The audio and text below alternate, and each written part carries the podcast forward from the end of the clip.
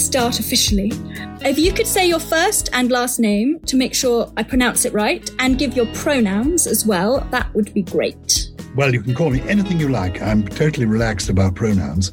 But um, my name is Gyles Brandreth. It's a ridiculous name, really, but we won't go into that. I'm, I'm lumbered with it. It's not easy. It's not easy. And I made life worse for my children. I have three children. They're called Benet, Saethryd, and Aphra. Beautiful. They're lovely names. Aphra is a particularly interesting name in terms of bibliotherapy because she's named after Aphra Behn, who was a distinguished writer, playwright, novelist, probably the first woman to earn her living as an author in this country. But Saethryd, to be called Saethryd Brandreth. It's a good name. Particularly when you've got a speech impediment, is really quite challenging. Uh, she doesn't have a speech impediment, though you might think she does with that ridiculous name. But she's got used to it. She's every day of her life, she has to spell her name. It's a curious thing. Anyway, it's lovely to be with you, Rebecca, taking part in bibliotherapy. Hello, and welcome to Shelf Healing, UCL's bibliotherapy podcast. I'm your host, Rebecca Markwick. Our guest today is Gyles Brandreth. Gyles is a writer, broadcaster, actor, and former MP. Gyles has written books across age and genre, fiction and non-fiction. He is Chancellor of the University of Chester, is a frequent guest on Just a Minute, and is a co host of the award winning lexicological podcast Something Rhymes with Purple. Gyles is a well known lover of words and poetry, having delighted us all with readings of poems regularly throughout lockdown. First question to get us started is nice and easy. Do you feel that reading is therapeutic? Yes, it's therapeutic, it's essential, it's fundamental. I read in some way, shape, or form all the time, every day. In fact, I never stop reading. I'm one of those people who, you know, in the bathroom is reading the side of the shampoo. I'm, I'm reading what it says on, on the back of the toothpaste tube. I have to be reading at all times Always. I'm all if there's nothing to be read at breakfast, I find the cornflakes packet and read the back of that. Reading is I've always loved reading. I was very lucky in that as a little boy, my my parents, I come from a family where there were lots of books in the home. Books were fundamental to us. And not only reading, but reading out loud. My parents read a lot to me out loud. You know the famous poem by Philip Larkin.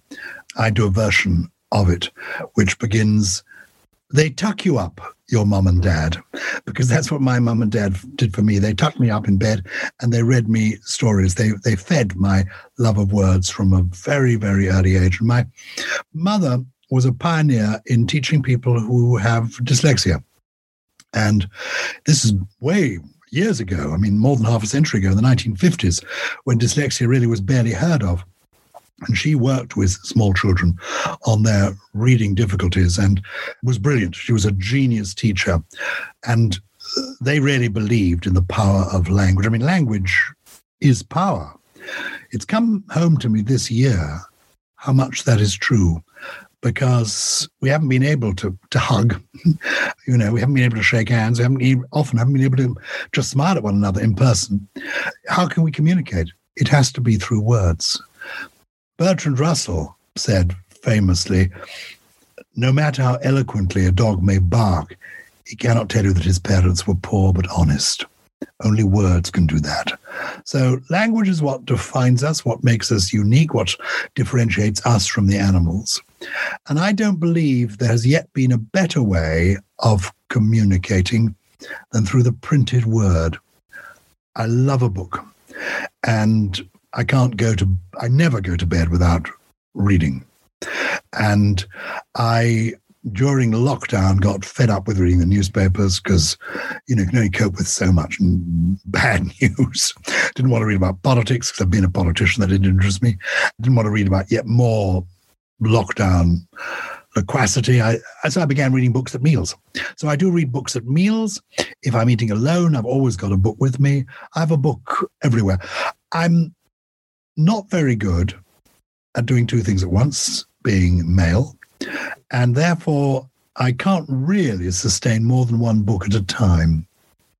And I'm a very slow reader, and I'm a, a finisher. I complete a book. I'm a completist. And it takes me about two minutes a page. So it's really annoying if I start on something that isn't terribly good because I feel obliged to go to the end of it. So I've been reading a vast amount this year. I've been reading a lot of nonfiction.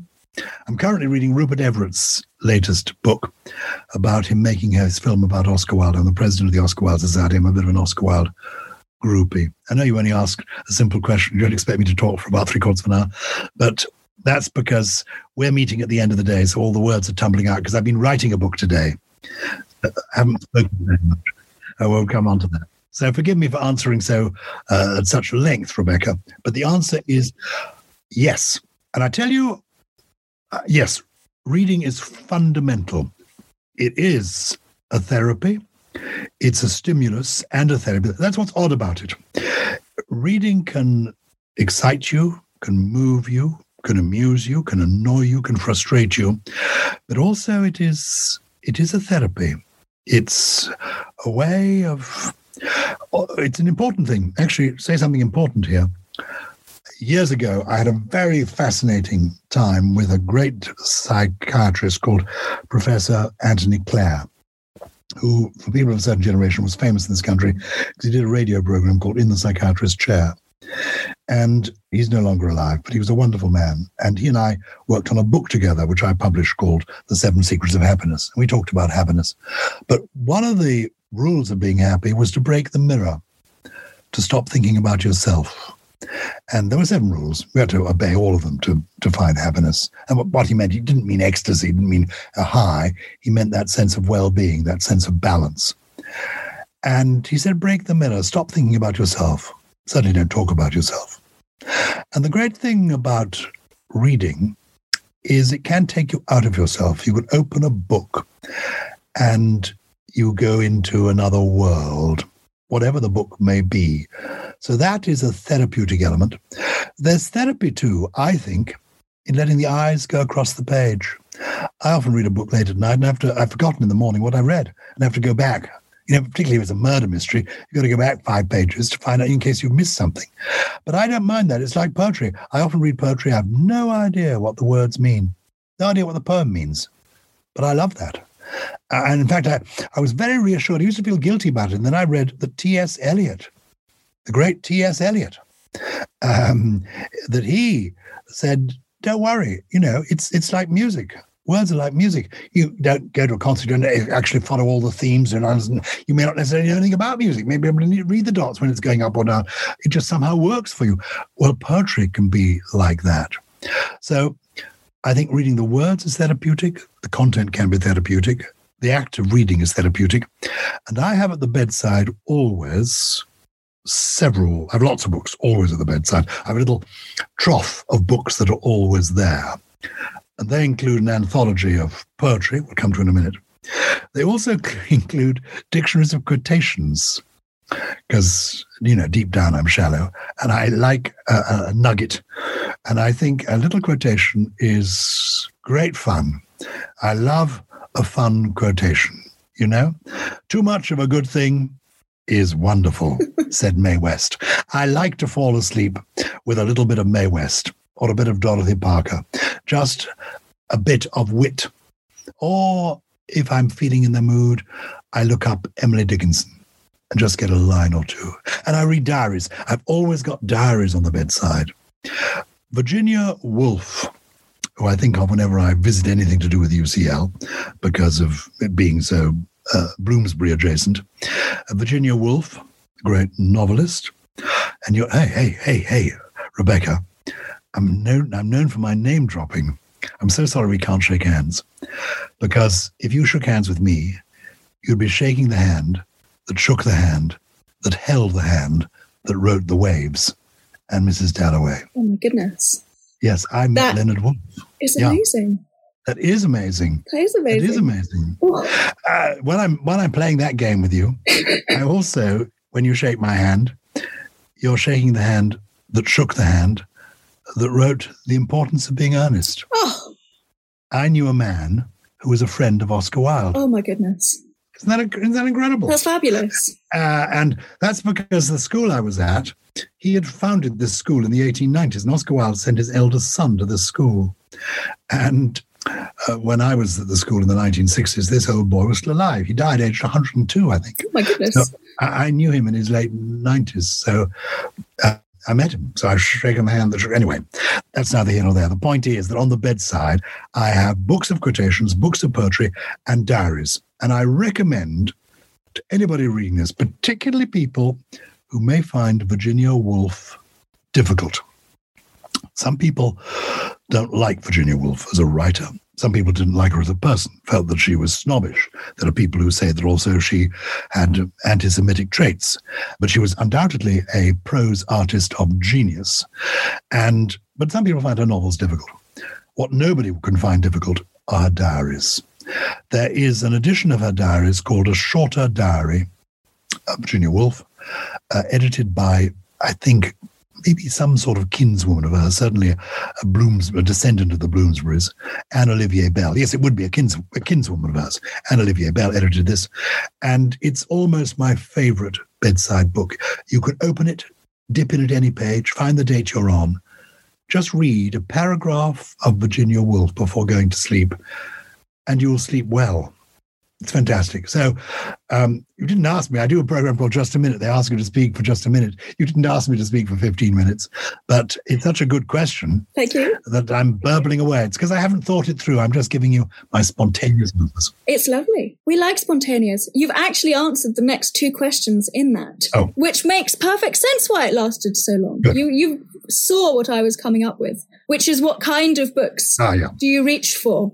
And is there a time or a place that you read? And you've answered both of those. I, I will answer that, if I may answer that more fully. Yes, of course. What type of books do you reach for? Well, during, uh, I do believe in comfort reading. Books do furnish a room. I have thousands of books, tens of thousands of books probably. You can see in the background because we're looking at each other on Zoom. You can see some of the books in this particular room, but I've got room books in every every room in the house, and the books in the bathroom are pretty damp by now. But I've got books everywhere, and I've got lots of books I will never read. I know I'll never read them, but I just like having them. I like owning a book. I like smelling a book. Mm. The therapy of a book happens the moment you pick it up, yeah. the moment you look inside. A book that has end papers, mm. a book that is made with beautiful paper, a book that has a spine that when you open it, when, oh, a book that is properly bound. I love that.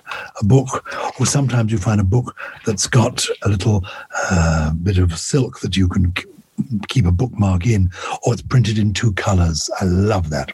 So there's therapy in the physical shape, smell, and feel of a book. There's therapy for me in the books of childhood. I go back to the books of childhood. I go back to picture books. I go back to Rupert Bear.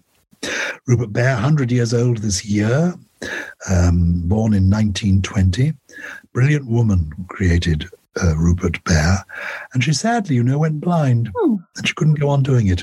And the work was taken over by another artist called Alfred Bestall, who people think are even better than her. But anyway, I go into the world of Nutwood. I, I love those books. I love Winnie the Pooh. Of course, I love Winnie the Pooh. Oh, no. oh, while I'm dropping names and shaking hands with you, you can shake my hand again. Rebecca, you're now shaking the hand that shook the hand that held the paw of Winnie the Pooh. Oh, I was a friend of the real Christopher Robin Milne. That is incredible. Son of A.A. Milne, who was born again 100 years ago in 1920. And Christopher Robin Milne, a real man, grew up to be a real bookseller and actually a real writer himself. He wrote a couple of wonderful memoirs that I, I recommend. He had a difficult time being Christopher Robin. He loved it when he was a small boy, but when he was a teenager, he hated it because he felt, in fact, he said he accused his father of building his reputation by standing on a small boy's shoulders and really almost fell out with his parents because of the success of Winnie the Pooh and Christopher Robin, the books. But later he was reconciled to it. And he was a lovely human being. Christopher Robin was one of the sweetest, nicest people it's been my privilege to know. Anyway, I love the world of Winnie the Pooh. So I disappear into these childhood worlds that were created. Uh, by the way, 1904 is my favorite year for books. Really? Because it's the year that, well, I mean, it was just an amazing year. The things that happened in 1904, I hope I got the year right now I'm saying this, given that we'll be, you know, all these serious Eng-Lit students will be listening and saying, oh, yeah, he never stops talking, never lets you get a word in edgeways. Um, but it's only because I'm pleased to be talking about this because I love books so much. 1904, J.M. Barrie wrote Peter Pan, which is that's a world to escape into if you want to. Mm. But also, I think Chekhov wrote The Cherry Orchard. Yes. And comfort reading, Arnold Bennett wrote The Old Wives' Tale. Have you read The Old Wives' Tale? It's on my shelf. It is one of those books that is just on my shelf, but I have not yet read it. you must put it down off your shelf for this Christmas, Rebecca. Read The Old Wives' Tale. Um, Arnold Bennett was one of the great British novelists. In my book, he's up there. I mean, with the greats. When I mean the greats, we're talking about you know Jane Austen, George Eliot, Virginia Woolf. I mean, this this is a major literary figure. Arnold Bennett now forgotten. He's not on most people's shelves. Well done, you having him on your show. he came from the potteries in the Midlands, the pottery towns in the Midlands. A lot of his novels, most of them, in fact, begin in the potteries, the five towns, as he called them. I think there were actually six. And the Old Wives' Tale, Anna and the Five Towns, is, is a popular one. Um, but I think the Old Wives' Tale is his masterpiece. It's really a historical novel. It's a book where you just you just disappear into that world and you meet a lot of women writers and critics reckon that Arnold Bennett is the 19th and 20th century British male writer who understands women best. So I can't be a judge of that, but you could be a judge of that. So see what you make of Arnold Bennett, The Old Wives' Tale. That is a Christmas treat. Give Dickens a miss for one year. I love Dickens. Of course I do. Uh, but Dickens gives us characters. Arnold Bennett gives us people. So I go to big novels for comfort reading that you can lose yourself in. And I would recommend The Old Wives' Tale. What is your comfort reading? What are the comfort novels that you would go to? Oh, I always go for Jeeves and Wooster. Oh, you can't beat a bit of Jeeves and Wooster to cheer you up if you've had a bad day. And you, are. the writing is impeccable. The humor is still so relevant and so utterly beautiful. I, I can't, you can't beat PG Wodehouse. You you certainly can't. I go for your PG tips there. Absolutely. PG Wodehouse is, is the master. And you know, he is the person who's in the Oxford English Dictionary for inventing the most words in the first half of the 20th century. I did not. He came up with all sorts of funny words and phrases that we now know. You know, cheerio, pip, pip, ankling down to the club and all that. I love Jeeves and Wooster. I've got one right here, actually. What are you reading I'm I'm very bad, and I I have beautiful copies. You're not very bad. It's very good to have. It's a beautiful copy. Slowly. And when you run through all your Jeeves and Wooster, the great originals, you know Ben Schott. Yes. Contemporary novelist, writer. Um, he started doing some sequels, authorized sequels, oh, and they're very good. I did not know that. They're fun. They're fun. So they're going on my Christmas list. They're going on your Christmas. I'm hoping it's going to be a long Christmas list, isn't it? So that was. So you like and Wooster. I like comic writers. My favorite contemporary, well, not no, 20th century comic writer probably is uh, Evelyn Waugh. Oh yes. The, the, the, the wit in the novels of, of Evelyn Waugh, but you can't go you can't go wrong with uh, P.G. Wodehouse. There was a famous writer called Frank Richards. Have you heard of him? I have. Now, why have you heard of him? Do you know? I don't know, but you said the name and light bulbs started, yeah. started going. You may know him because he's in the Guinness Book of Records as the most prolific writer of the 20th century. He created Billy Bunter. That's yes. There we go. and, and, he created Greyfriars School, which is a kind of precursor to the school created by J.K. Rowling. Yes. Uh, the whole Hogwarts. It's a kind of Hogwarts world 100 years earlier. But instead of the feature of, you know, Hogwarts magic is the feature, at Greyfriars, it's beating. yes. the boys are all being beaten constantly by the teachers. And there's greed. The, uh, Billy Bunter's a fat boy, and we don't mind that. We make fun of him. Uh, they're comic novels. And you know if you take them as that, they are they're fun. Uh, so, did you have were there schoolgirl novels that people read? I mean, obviously not having been a schoolgirl, I don't know. Personally, no. I I always went slightly elsewhere. I'm a big science fiction fan, Oh. so I I was a big fan of Terry Pratchett and Iain Banks and all of that. Hmm. But I believe Malory Towers is the equivalent. Yeah, that's Malory Towers is is big. Well, I shook I shook the hand of Terry Pratchett. That's not much because he's a contemporary. But in fact, we were exactly the same age. Uh, science fiction means nothing to me. That's my dead area. It means absolutely nothing. But you must, given I know you are an equestrian by day when you're not doing your PhD, uh, you must have been a Jilly Cooper girl. no, no, no. I again. Really? I, I know Julie. I, I know of Julie Cooper and I know the books, but I I do not read them. Oh, people find her really therapeutic. Yes. I mean, they, they go to her for comfort reading. Uh, you know, they go for riders. Oh, yeah. Raunchy riders. Yay. uh, we like that. I'm not, I mean, I love all kinds of writing. I just think if it's there, it's fun, it's to be had. And that's why I don't mind. I like picture books. I like going back to Tintin. I love Tintin. I love, Oh, Yeah. Tintin. Sorry, I. I, got a bit overexcited there. Uh, Tintin, I love. Babar, I love. Babar the elephant. I love all that. Great. So we know we've established what our comfort writing is. Where do we like reading? Where do I like reading? I like reading a lot in normal times. I like reading in Starbucks, Caffè Nero. I like going out to places. If I allow my, I mean, I, because I'm a writer, I work. Basically, my rule in life you know, if you want to write a book, what did Mark Twain say? Well, if you had my dictionary of quotations on your bedside, you'd know. He said, if you want to write a book, what you need is application. Apply the seat of the pants to the seat of the chair. So that's if you want to write a book, that's what you have to do. And I do, you know, like most writers, I get up and I sit at the desk eight in the morning and I'm there till I've done my thousand words, whatever the number of words I've set myself. But if I get to the end of a section, or if I get to the end of a book, and I want to reward myself, I will take a book, somebody else's book, and I will go to Starbucks at the end of my road or Caffè Nero, or indeed even, you know, a beautiful uh, individual coffee shop, even better. And I will find a corner and I will just read the book. So I love that. I love if I'm in a hotel, you know, and recently doing some filming, and all the hotels I was staying, were advertised by Lenny Henry. He was never in any of them. So I was alone and I couldn't eat in the dining room because of COVID. So I sat in my room and I made it a rule not to watch the television, not to watch the television. And I thought, I'm going to read a book. So with my supper, I like to read a book with a meal. So that is quite good. And I've got certain armchairs that I like to read in.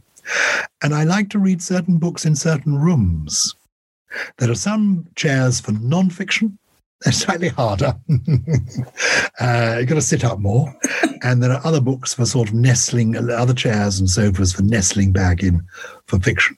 So it depends what the book is. I don't read books in the bath. No, I'm always worried I'll drop them and they'll get wet. Yeah, exactly. That can be actually that has happened to me over the years, and they're quite fun. You then keep them and you dry them on the radiator, And they get all wrinkly. and they swell up. You'll find when you get to my age uh, that that happens to you as a person when you get into the bath. When you're young, a bath and a shower, they're risk free. When you get to my age, you get in and you find after 20 minutes you've wrinkled and swell, swollen up. But with a book, it falls in the bath, gets all soaked. It then you you you know, and, and then the spine breaks, and goodness knows what happens. So I read magazines or newspapers in the bath, or I read, as I said, the side of the the soap packet. So I have to read in the bath as well. So those are my favorite places for reading. Lovely. Now, you have been reading poems aloud throughout both lockdowns, and I believe they're all learned by heart.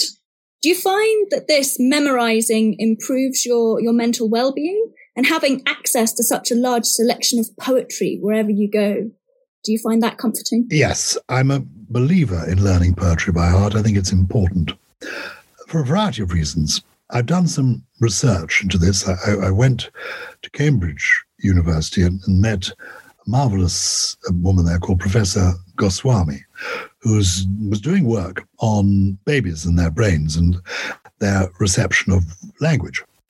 And she discovered through sort of measuring brainwaves, literally, that babies, before they're born, if you speak rhythmical poetry to them, these babies will learn themselves to speak sooner and better than if you didn't. And they'll learn to read sooner and better, and even to write sooner and better. Wow. Speaking poetry, rhythmical poetry to unborn babies improves their facility with language, their language skills. At the other end of the spectrum, I also learned from this um, remarkable Professor Goswami that for older people, learning poetry by heart keeps your synapses all juiced up. You know, uh, the brain, well, what is it? It's nothing but a muscle. And if you don't use it, you lose it. The part of the brain that looks after memory is called the hippocampus. And in your 70s, you have as many new cells growing in your hippocampus in your 70 when as you did when you're 17. So it's not a function of age being able to memorize things. So it's good. It's good for you. It's good for babies. It's good for old people. It's good for you. Also, it's good for you because it engages the brain. This is why I love watching TV. I love watching movies, particularly. I love going to the cinema. I love listening to the radio. But reading is different. You have to engage the eye and the mind. And learning by heart is different still. You really are making things work inside your head. And so it's both therapeutic and it's good and it's soothing and it's easy to do. Learning poetry by heart is easier. I illustrate it I will do it now with you. Anybody can learn, anybody in the world can learn two lines of poetry a day. We will now do it. There once was a man from Peru. Please repeat after me. There once was a man from Peru. There once was a man from Peru. Whose limericks stopped at line two. Whose limericks stopped at line two. That's the entire poem.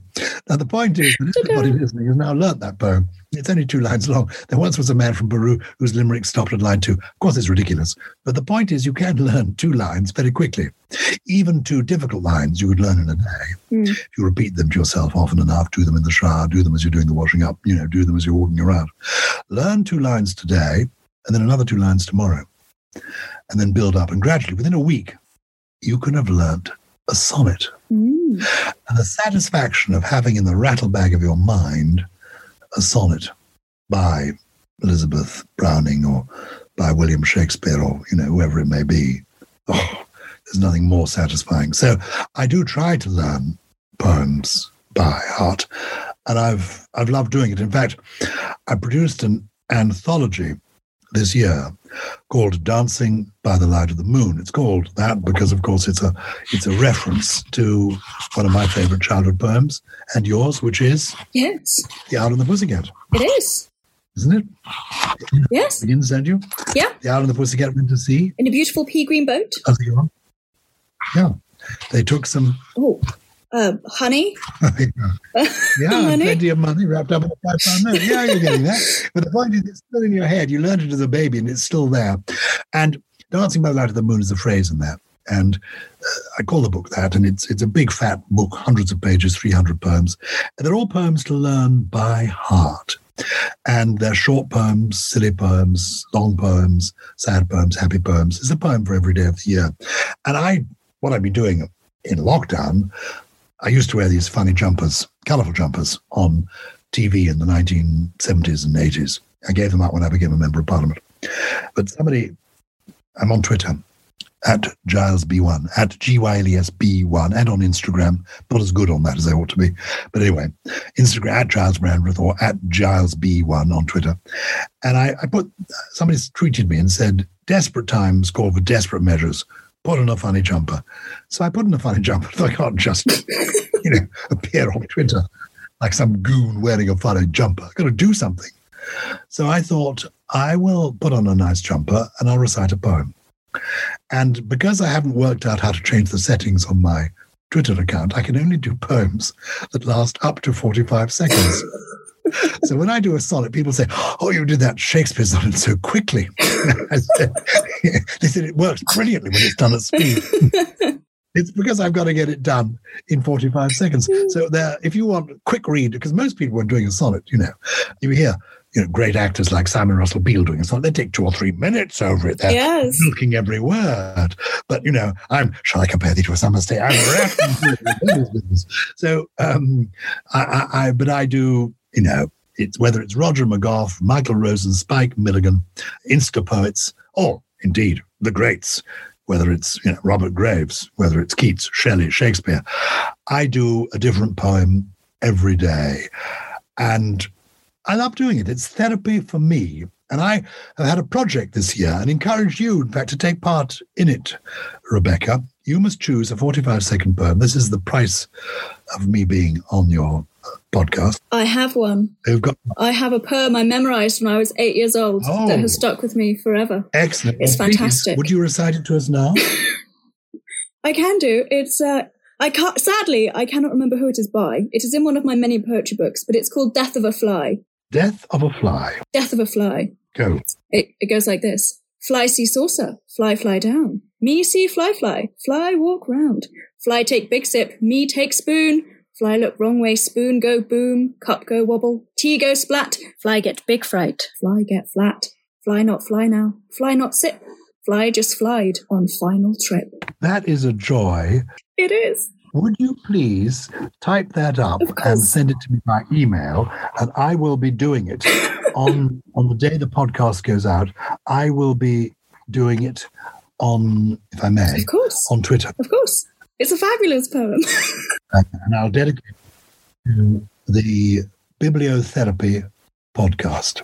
So I do recommend to people, uh, and I'm going to, eh, when when when our time is up, I'm going to end by by reading you one of my favorite poems, and it's one that I I'm meaning to learn. I haven't yet learnt it. I've learned a lot of poems this year. The challenge is to keep them in your head. Yes. That that's the real challenge. Occasionally, I've done a poem that's gone a bit viral.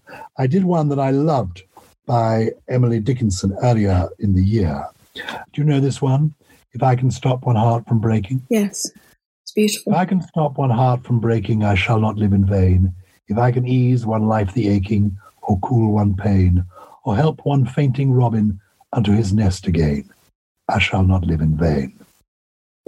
Emily Dickinson is one of my favorites. Now, that's a lovely short poem. Read that before you go to sleep. And, but, I mean, I do something every night. My father, bless him, was a man of faith, and he always used to say his prayers every night.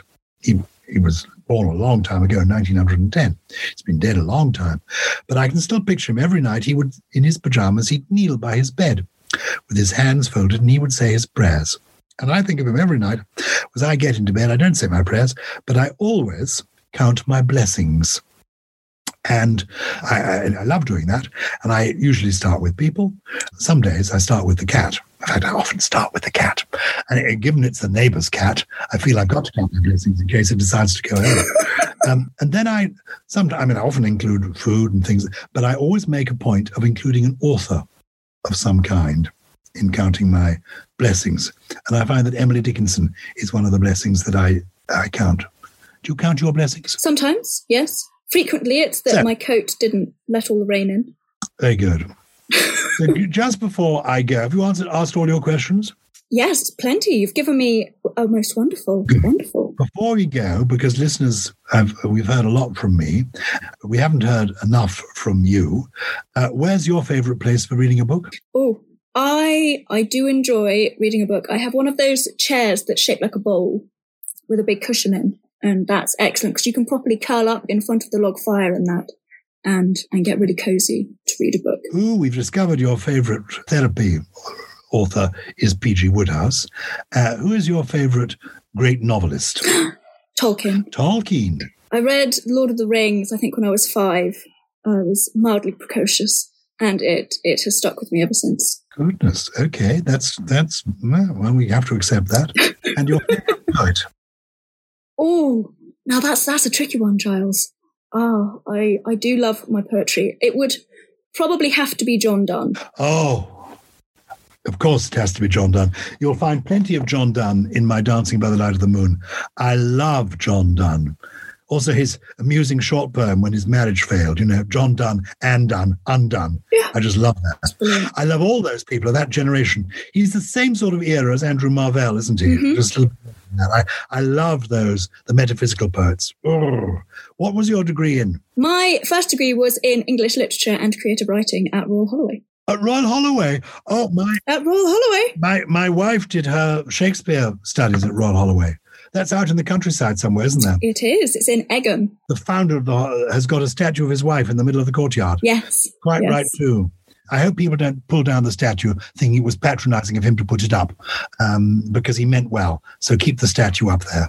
Whatever they find out about her, keep that statue Okay, It's beautiful. it's Yeah. beautiful. Well, look, it's been lovely being with you. It's been lovely to have you. I'm going to end by with a poem, Of course. if I may, and it's a poem by a, a writer, an Irish poet called Derek Mahon, who was born in 1941 and he died this year. But he, I, I I read this poem of his on Instagram uh, and Twitter, and it sort of went viral because it clearly spoke to people in 2020. And this is one of the ways that bibliotherapy works. This is a therapeutic poem because it doesn't avoid the truth, it helps us live with the truth. How should I not be glad to contemplate the clouds clearing beyond the dormer window and a high tide reflected on the ceiling? There will be dying. There will be dying, but there is no need to go into that. The poems flow from the hand unbidden, and the hidden source is the watchful heart. The sun rises in spite of everything, and the far cities are beautiful and bright. I lie here in a riot of sunlight, watching the day break and the clouds flying.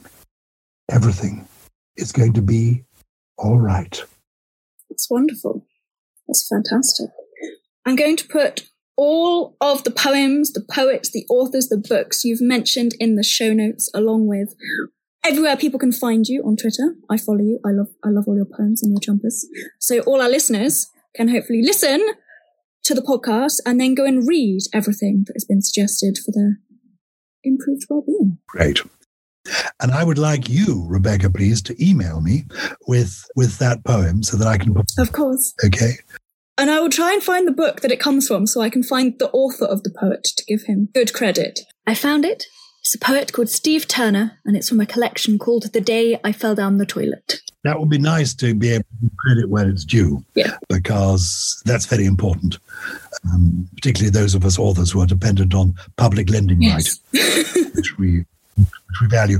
You you said you were going to go into publishing and you had done creative writing. Have you? Are you a published poet or novelist yourself? I am not. I am. I am not. But we're working on that, are we? Well, I'd like to go in more on the the other side, the getting other people's works Oh, out there to speak to people. oh, Um, Um, my own writing, I've I've done some short stories here and there, but nothing, oh no! nothing Brace major. yourself. You don't need to rush. Many of the best writers. Ca- I'm, I'm keeping the best to last. I mean, I, I'm, my, I'm I'm not peaking for another ten or fifteen years. So you know, you just got to keep going. There was a very successful novelist, I think, called Mary Wesley, who I knew, who published her first novel when she was seventy. Oh my goodness! And it was hugely successful. So I wouldn't worry about that. Pace yourself. Meanwhile, thank you if you're going to be a publisher. I know a lot of publishers. It's a hard grind, and they don't pay them very much. No. Um, now you don't even get to go to the office; you've got to do it all from home. So it's it's a lonely, thankless life that you've got yourself. So don't don't give up the day job too soon. Keep writing, and discover Jilly Cooper. It's a guilty pleasure, but I can assure you there is pleasure involved. Fabulous. Okay, that's it. That's it from us. Over and out. Excellent. Lovely speaking to you, um, and thank you for this. Thank you very much. And sadly for us, that is the end of a fantastic interview with the lovely Gyles Brandreth. I will be back next week with another shelf healing interview. Thanks, as always, to Nicholas Patrick for our music, and to Lucas Montgomery for our transcriptions. And a big shout out to Lisa Dalton, who runs the Shelf Healing Twitter account. Everyone go follow it. It's fabulous. See you next week. Bye.